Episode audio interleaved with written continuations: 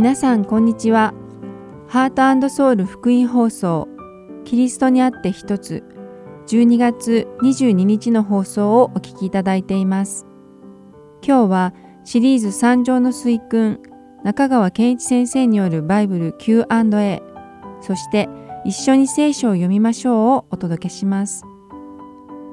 では三条の水訓をお聞きください。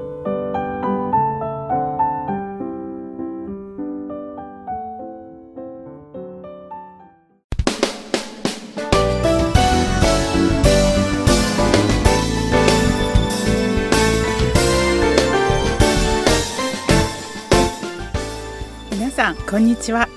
三条の水訓の時間です。お相手はともクライマーです。今日も一緒に楽しく御言葉を学んでいきましょう。さて前回はイエス様の言われた御言葉求め探し叩きなさいについて学びました。私たちクリスチャンは自分だけの力や知識に頼らず神様を一人に委ねるべきであると学びました。だからこそイエス様はマタイの福音書の第7章の7節から8節で「求めなさいそうすれば与えられます」「探しなさいそうすれば見つかります」「叩きなさいそうすれば開かれます」「誰であれ求めるものは受け探すものは見つけ出し叩くものには開かれます」と教えてくださったのです。私たちの天におられる父なる神様は神様を見上げ神様に頼る者たちに良いものを与えてくださいます。私たちは天におられる父なる神様から良いものをいただきますから私たちはそのお返しとして神様が私たちに愛と恵みを持って接してくださるように他人に接しなくてはならないのです。今回の三条の水訓のテーマは狭い門から入りなさいです。ではマタイの福音書の第7章の13節から23節を一緒に読んでみましょう。狭い門から入りなさい。滅びに至る門は大きくその道は広いからです。そしてそこから入っていくものが多いのです。命に至る門は小さくその道は狭くそれを見出す者は稀です。偽預言者たちに気をつけなさい。彼らは羊のなりをしてやってくるがうちは貪欲な狼です。あなた方は身によって彼らを見分けることができます。ぶどうは茨からは取れないしイチジクはアザミから取れるわけがないでしょう。同様に良い木は皆良い実を結ぶが悪い木は悪い実を結びます。良い木が悪い実をならせることはできないしまた悪い木が良い実をならせることもできません。良い実を結ばない木は皆切り倒されて火に投げ込まれます。こういうわけであなた方は身によって彼らを見分けることができるのです。私に向かって「主よ主よ」というものが皆天の御国に入るのではなく天におられる私の父の御心を行う者が入るのです。その日には大勢の者が私に言うでしょう。主よ主よ私たちはあなたの名によって予言をしあなたの名によって悪霊を追い出しあなたの名によって奇跡をたくさん行ったではありませんか。しかしその時私は彼らにこう宣告します。私はあなた方を全然知らない。不法をなす者ども、私から離れて行け。この章の13節と14節でイエス様は私たちに狭い門から入りなさい。滅びに至る門は大きく、その道は広いからです。そしてそこから入っていくものが多いのです。命に至る門は小さくその道は狭くそれを見いだす者は稀ですとおっしゃっています命に至る道が小さく狭い理由はその門はイエス様お一人を通っていくしかないからです使徒の働き第4章の12節にはこの方以外には誰によっても救いはありません。天の下でこの皆の他に私たちが救われるべき名は人に与えられていないからです。と書かれています。またイエス様ご自身もヨハネの福音書の第10章の7節で私は羊の門ですと言われ9節では私は門です誰でも私を通って入るなら救われますと言われているのですイエス様ただお一人だけが救いに至る門なのですイエス様こそが道であり真理でありまた命そのものであられるのですまた命に至る門が小さいもう一つの理由はイエス様に従う道を通るには自分を否定し十字架という重荷を背負わなければならないからです。自分を否定するということは自分に栄光を期すような自分中心な生き方を捨てるということです。そしてイエス様を中心としてイエス様の教えを守りイエス様と共に生きるということなのです。三条の水訓にあるイエス様の教えに従っていきイエス様の御言葉に従って生きることが命に至る狭い門を通る道だということです。狭い門を通る人は多くはありません。その理由はイエス様の御言葉に従って生きることは難しいからです。私たちは一生の中でいくつもの観難真空を経験します。使徒の働きの第14章22節そしてテモテ第2の第3章の12節には天の御国に入るには幾多の困難や迫害に遭うと書かれています。私たちは確かに数々の困難にあってはいるのですが、ヨハネの福音書の第14章の27節で、私はあなた方に平安を残します。私はあなた方に私の平安を与えます。私があなた方に与えるのは世が与えるのとは違います。あなた方は心を騒がしてはなりません。恐れてはなりません。とイエス様はおっしゃっています。また、8つの幸福の教えに書かれているように、義のために迫害される者は幸いなのです。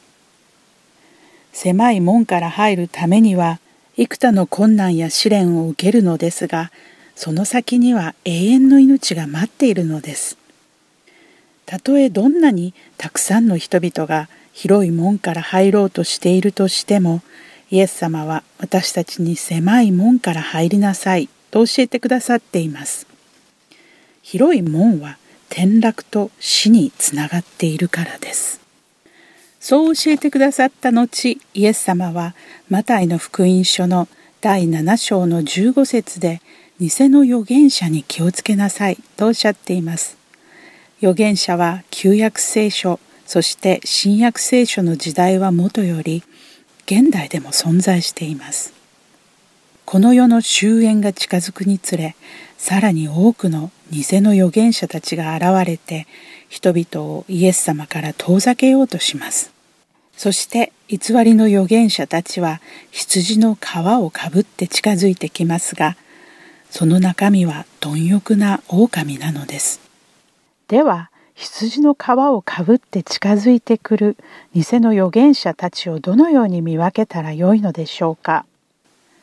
イエス様は私たちが木の実を見た時にそれが何の木であるのかがわかるように彼らの結ぶ実によって彼らが本物か偽りかわかると言われました。ブドウが鳴っているツタを見ればそれがブドウのツタだとわかり、イチジクの葉を見ればそれがイチジクの木であることがわかります。ですから、良い木に悪い実はならないし、悪い木にも良い実はならないのです。私たちは良い実を結ばない悪い木はすべて切り倒して捨ててしまうべきなのです。偽の預言者たちはイエス様の皆を奪い取り悪い意味を結ぶことで彼らのことを知ることができるのです。彼らは審判を受け最後には転落するのです。イエス様はマタイの福音書の第7章の21節で私に向かって主よ主よという者が皆天の御国に入るのではなく天におられる私の父の御心を行う者が入るのですとおっしゃっていますただイエス様のことを主よ主よと呼ぶだけでは天の御国には入れないのです。神様の御心と教えに従って生きる者だけが天の御国に入ることができるのです。しかし救いは行動によっていただけるものではありません。神様から贈り物として救いをいただくのです。しかし神様の恵みによって授かった救いと私たちの行動によって結ぶ実が私たちがイエス様の御言葉に従って生きているかどうかの印になるのです。リンゴの木にはリンゴ、ブドウのツタからはブドウしかならないように神様の恵みによる救いによって新しい命をいただいた時私たちはイエス様と同じような実を結ぶことができるのです。そして次の22節23節にはその日には大勢の者が私に言うでしょう。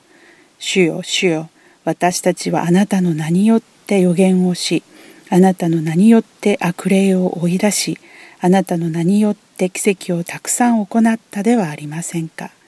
しかしその時私は彼らにこう宣告します。私はあなた方を全然知らない。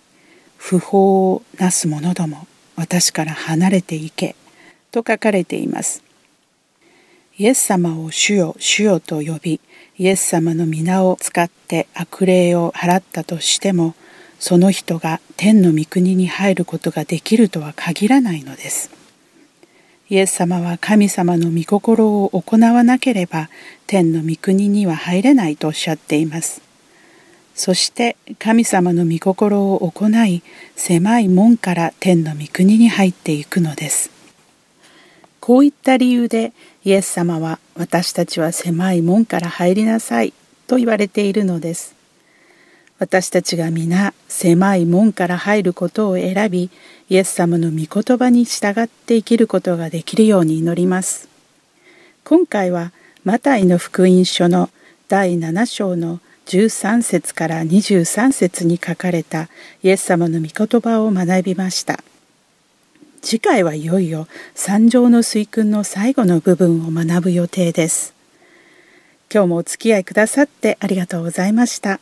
また来週三条の水訓でお会いしましょう。お相手はともこクライマーでした。さようなら。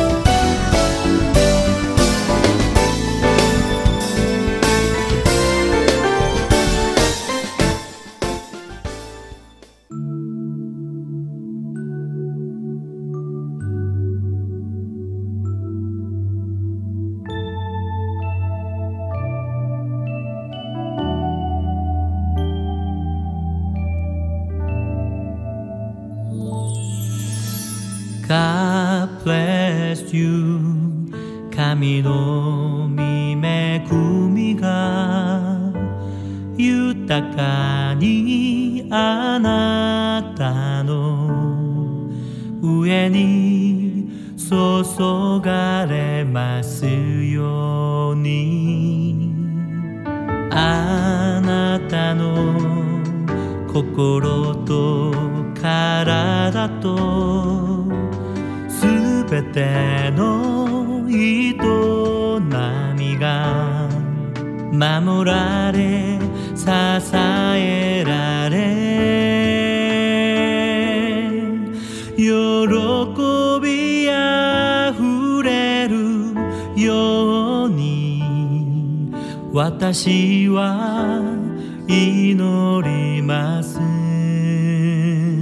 God bless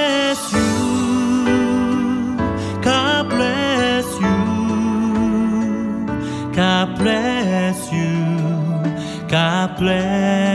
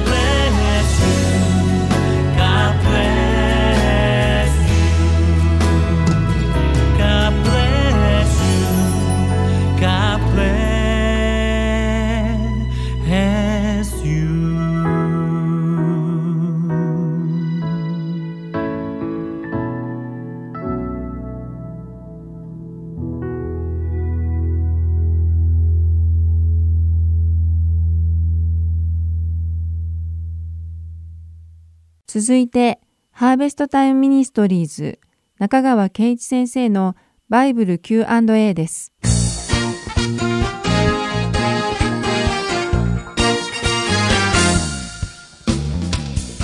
はい、今日の質問です。クリスチャンでない方にも良心があり、良心の声に責められたり正されたりすることがあります。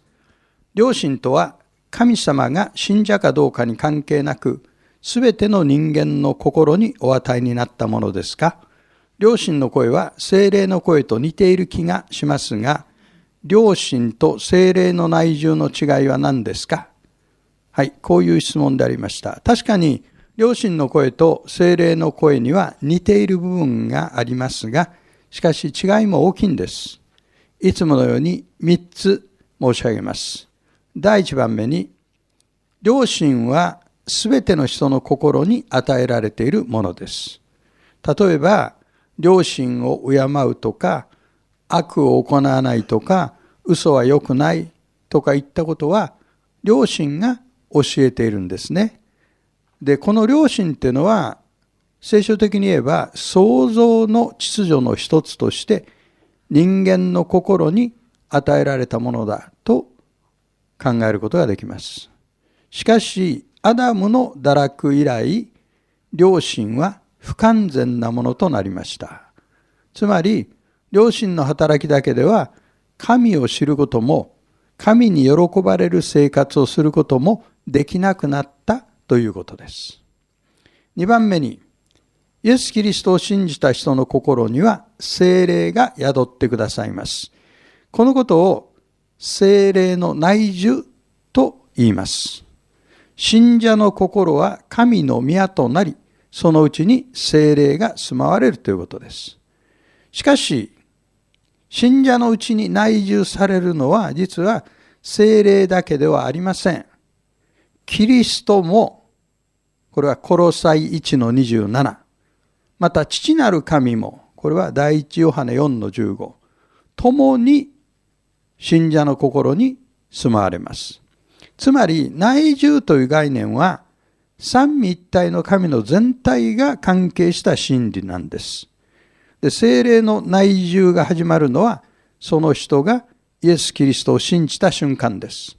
その人は霊的に生まれ変わります。申請しますが、これ自体が精霊の働きです。また、精霊はその人を身体なる教会につなげます。これは精霊によるバプテスマと呼ばれるものですね。そして3番目に、内住の精霊の働きは多岐にわたります。まあ、全てを網羅することは不可能ですけども、代表的なものを今6つ列挙しています。1番目、内住の精霊は信じた者に自分はキリストに属しているという確信を与えます。2番、内住の精霊は奉仕に必要な精霊の賜物を与えます。3番、内住の精霊は御霊の実をつけさせます。4番、内住の精霊は聖書を理解する力とそれを日常生活に適用する力を与えます。5番、内住の精霊は信者を祈りの生活へと導き、取りなしの祈りをします。6番、内住の精霊は信者が罪を犯した時に悲しまれます。そしてその人を罪の告白へと導きます。こういったことが精霊の内住、つまり内におられる精霊の働きの結果でありますね。キリストを信じた人のうちには精霊による新しい命が生き始めています。次の質問です。聖書に夫に従いなさいとありますが、傷つくことを言われると従えず、従いたくない思いでいっぱいになります。子供たちの手前良くないと思っていますが、どうしたら従えるようになりますか？はい、実に現実的なテーマです。いつものように3つ申し上げます。1番目に、創造の秩序の中における男女の関係について確認しましょう。神は人類を創造する際に、まず男を、次に女を作られました。アダムは土地の塵から、エバはアダムのあばら骨から作られました。エバはアダムの助け手として創造されました。このことは男女の上下関係ではなく役割の違いを教えたものです。ですから神の前では男女の価値の差はありませんが役割の違いはあります。そして創造の秩序から見ればまず父なる神がおられその神に従う子なる神がおられそして被造世界では男性がおりそして助け手としての女性がいるというこういう順番になっています。これは創造の秩序です。2番目に妻が夫に反発したくなる理由について確認しましょう。でこれは妻に与えられた役割に反することですけれども人類の堕落以降妻の心には夫に対する支配欲が芽生えています。したがって妻が夫に反抗したくなるのはこの方だけではなくてごく普通のことなんです。で聖書には聖書的にはこれは罪の結果として下った呪いの一部だと説明されています。ちなみに出産の苦しみも同じ呪いの一部です。このことを知れば肉的な心の動きつまり自己中心的な心の動きを客観的に分析することができるようになります。そして3番目に引用された聖句を再確認しましょう。この方は夫に従いなさいと引用されましたけれど、厳密にはこうあるんです。妻たちをあなた方は主に従うように自分の夫に従いなさい。エペソ5の22。つまり夫に従うというのは神の創造の秩序に従って夫に仕えるということであり、究極的には神に仕えるということになるんですね。不信仰な夫に対してでも使えるべき理由は、それが神への奉仕だからですね。でもこれだけ申し上げた後最後に2つ注意点を申し上げておきます。一つは、夫に与えられている責務は、妻のそれよりも大きいということを夫は認識すべきです。それを理解しないで妻に服従を要求するのは的外れです。2番目に、夫が言葉や行為によって妻を日常的に傷つける場合、妻は適度な距離を置いて自分を守るべきです。境界線を引くということと夫への服従は両立する概念です。この判断には神様からの知恵が必要ですね。次の質問は、愛する人が亡くなった時、クリスチャンはどうすればよいのですか？キリスト教では仏教のように死んだ人の冥福を祈ったり、供養するといったことはしないと聞きます。では、どうするのが聖書的ですか？教えてください。と、こういうご質問をいただきました。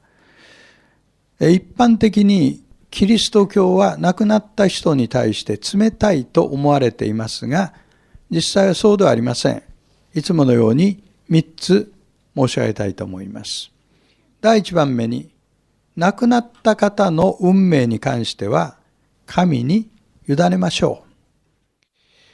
もう実際のところ、その方の魂は肉体を離れて、神のもとに行ってるんです。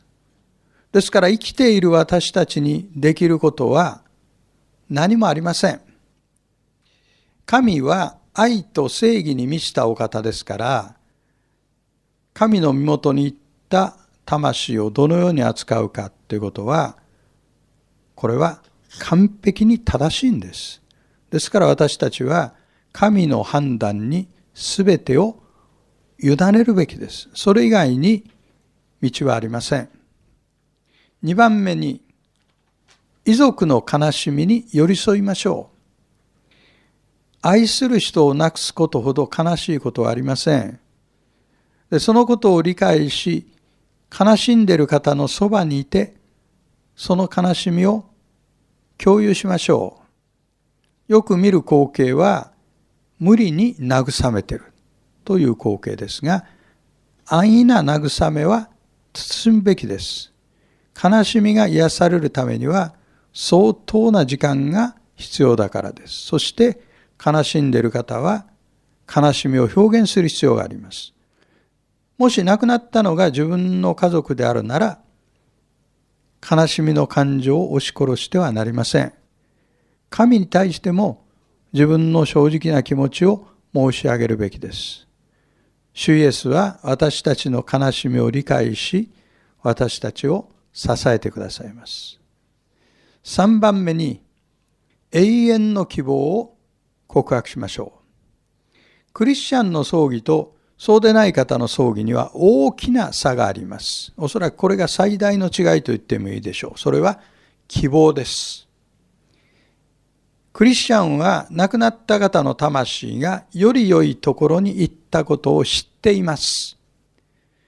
またその方といつか再会できることを知っています。それゆえ、クリスチャンの葬儀は永遠の希望を告白する場となります。そして悲しみの中にも希望が溢れているのがクリスチャンの葬儀です。そのような葬儀に出席しながら私たちは二つのことを覚えるのです。一つはイエス・キリストを信じる信仰によって罪が許されているのはなんと素晴らしいことか。二つ目は手遅れになる前に一人でも多くの人に福音を伝えることがいかに重要なことか。この二つを覚えるのであります。クリスチャンの死は永遠の希望への旅立ちです。ではまた次の Q&A でお目にかかりましょう。ありがとうございました。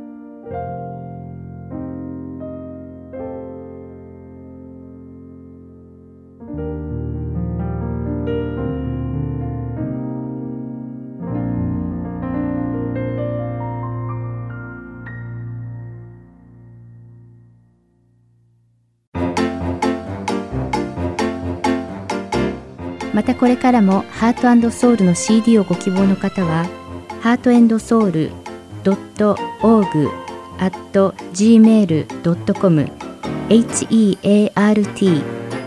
and seoul org アットマーク gmail.com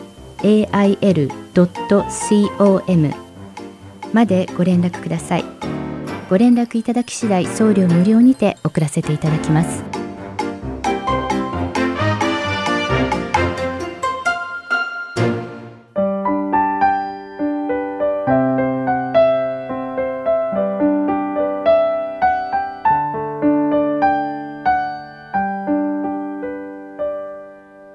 次は一緒に聖書を読みましょうお聞きください。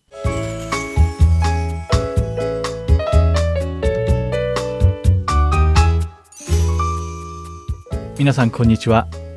一緒に聖書を読みましょうの時間です。お相手はいつものように横山まさるです。今日も一緒に聖書を学んでいきましょう。さて皆さんは自分の両親または子供たちとの関係について考えてみたことはありますか？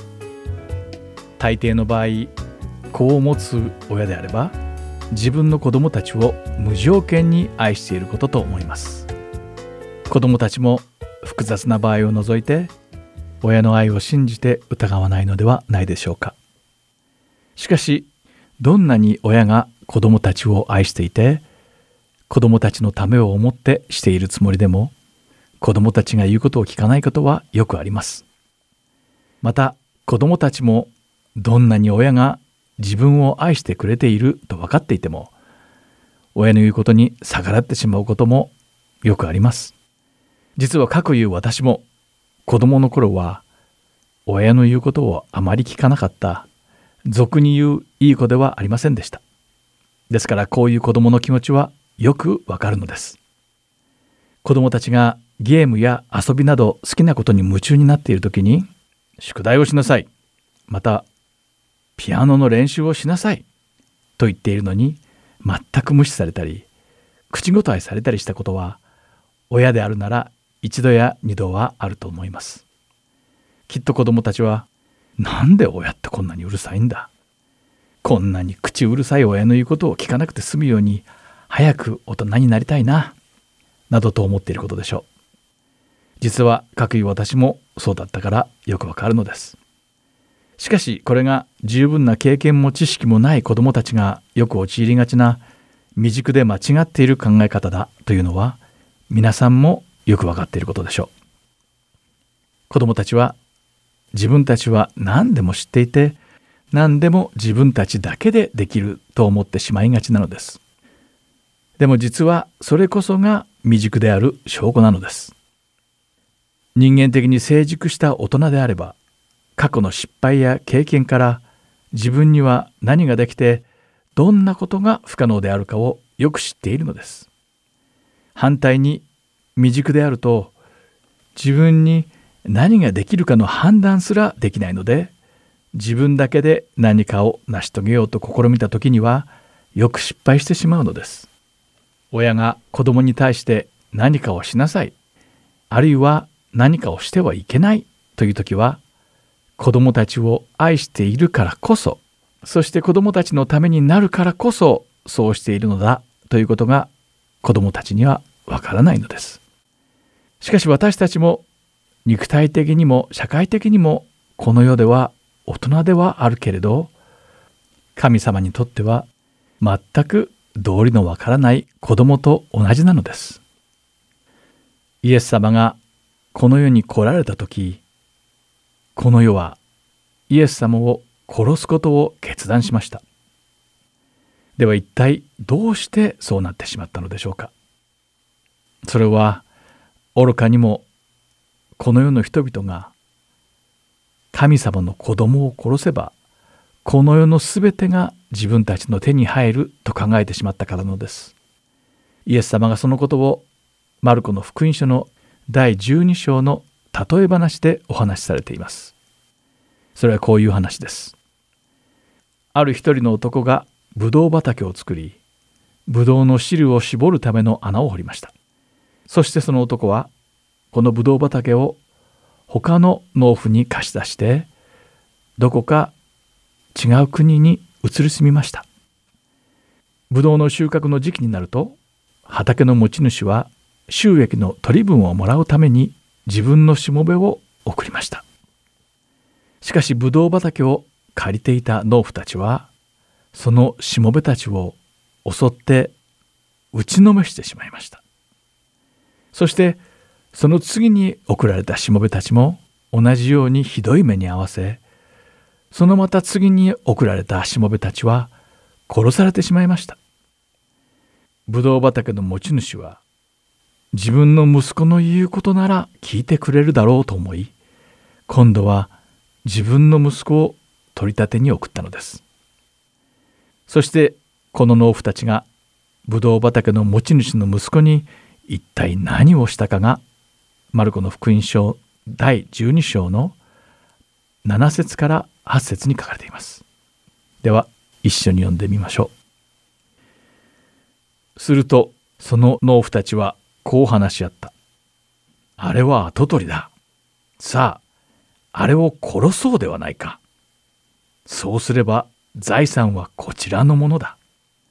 そして彼を捕まえて殺してしまい武道園の外に投げ捨てたとあります。なんと愚かでひどい農夫たちなのでしょうか。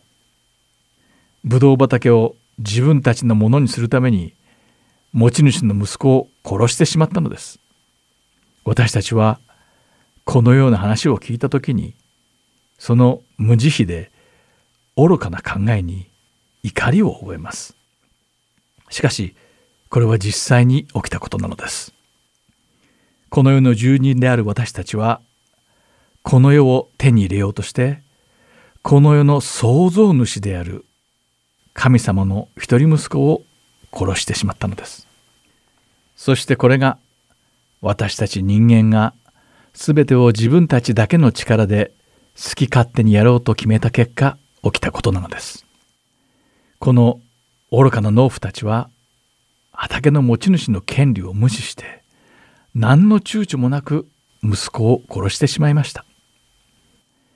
私たちも自分たちだけの力で自分たちのやりたい方法で何かをなそうとしている時にはとても気をつける必要があります。そうしなければ愚かな私たち人間はこの農夫たちが犯したのと同じような間違いをしでかしてしまうからなのです。子供たちが親に頼るように私たちも天におられる父なる神様に助けていただかなければ何もできないと知ることが大切なのです。そして子供たちが親の愛を信じて疑わないように私たちも神様の素晴らしく大きく深い愛を信じるのです。私たちが皆父なる神様の御心に従って生きられるように願っています。では祈りましょう。天におられる父なる神様ありがとうございます。私たちが皆自分の力や知識に耐えるのではなくあなたの道からに頼り御心に従って生きられるようにしてください。主イエス・キリストの皆において祈ります。アーメン。ではまた来週一緒に聖書を読みましょう。でお会いしましょう。お相手は横山まさるでしたさようなら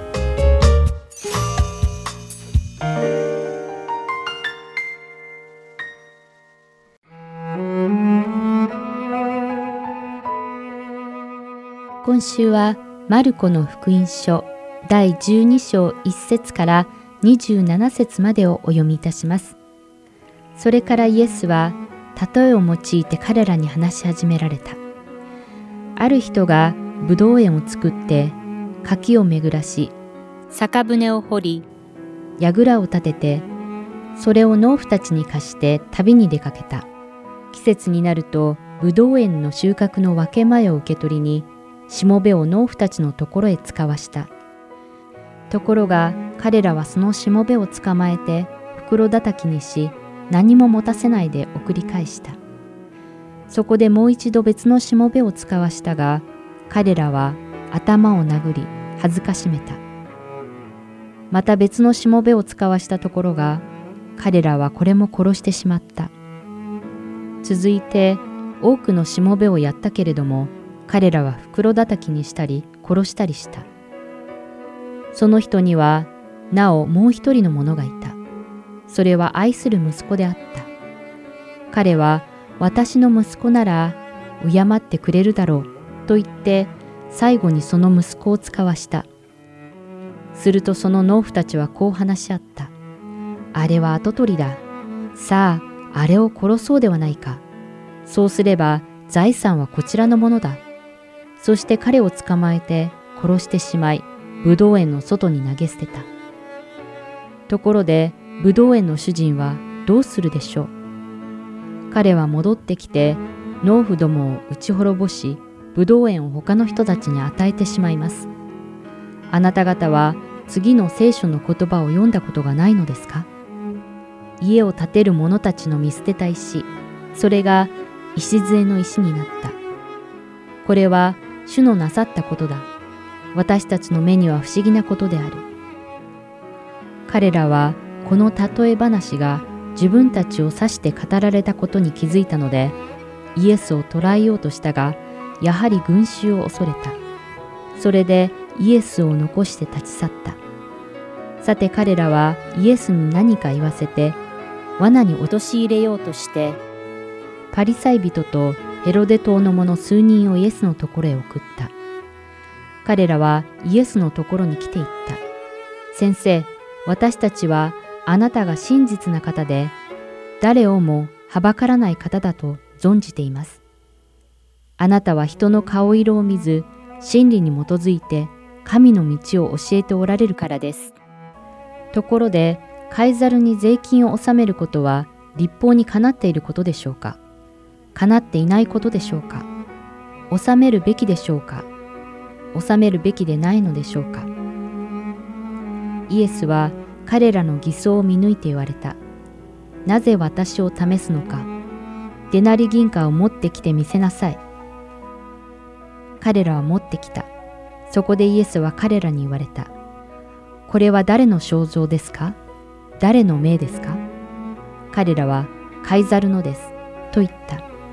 するとイエスは言われた。カイザルのものはカイザルに返しなさい。そして神のものは神に返しなさい。彼らはイエスに驚嘆した。また、復活はないと主張していたサドカイ人たちがイエスのところに来て質問した。先生、モーセは私たちのためにこう書いています。もし兄が死んで妻を後に残し、しかも子がない場合には、その弟はその女を妻にして兄のための子を設けなければならない。さて、7人の兄弟がいました。長男が妻をめとりましたが、子を残さないで死にました。そこで次男がその女を妻にしたところ、やはり子を残さずに死にました。三男も同様でした。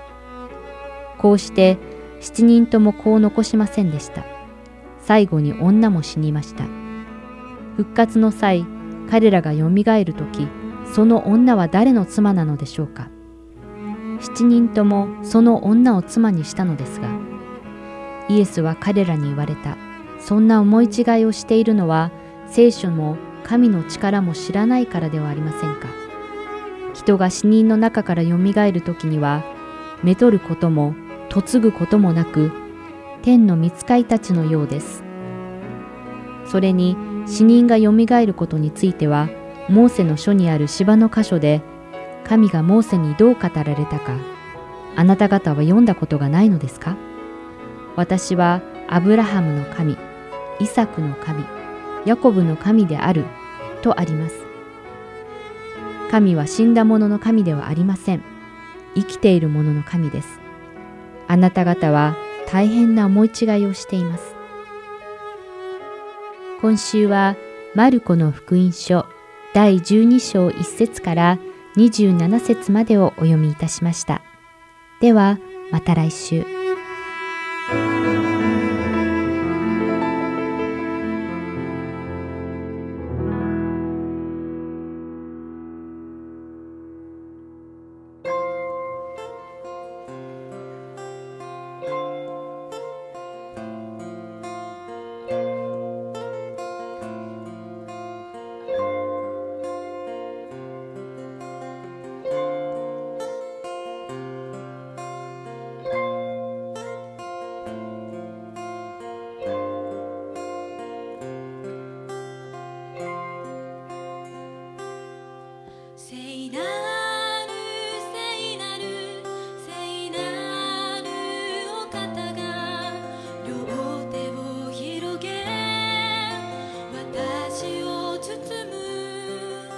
その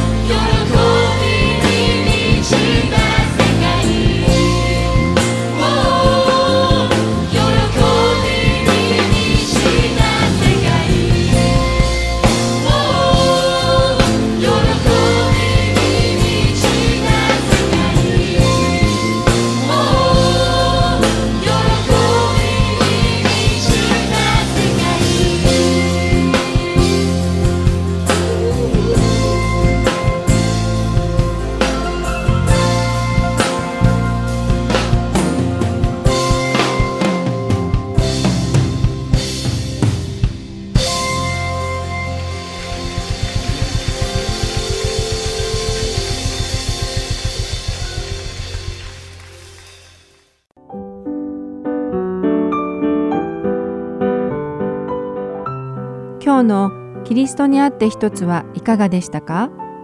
最後までお付き合いくださりありがとうございました。また来週お会いしましょう。